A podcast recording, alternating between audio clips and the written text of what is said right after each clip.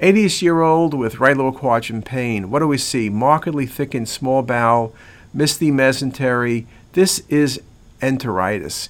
And when you look at it and you look at the vessels are a bit tapering, this is a ischemic bowel. It's not an adenocarcinoma, it's not bulky, it's not Crohn's disease because of the way the misty mesentery looks. You don't see the vasa recta. And sprue usually is jejunum and thickened folds. This was ischemic colitis, and at surgery, 30 centimeters of bowel was indeed resected.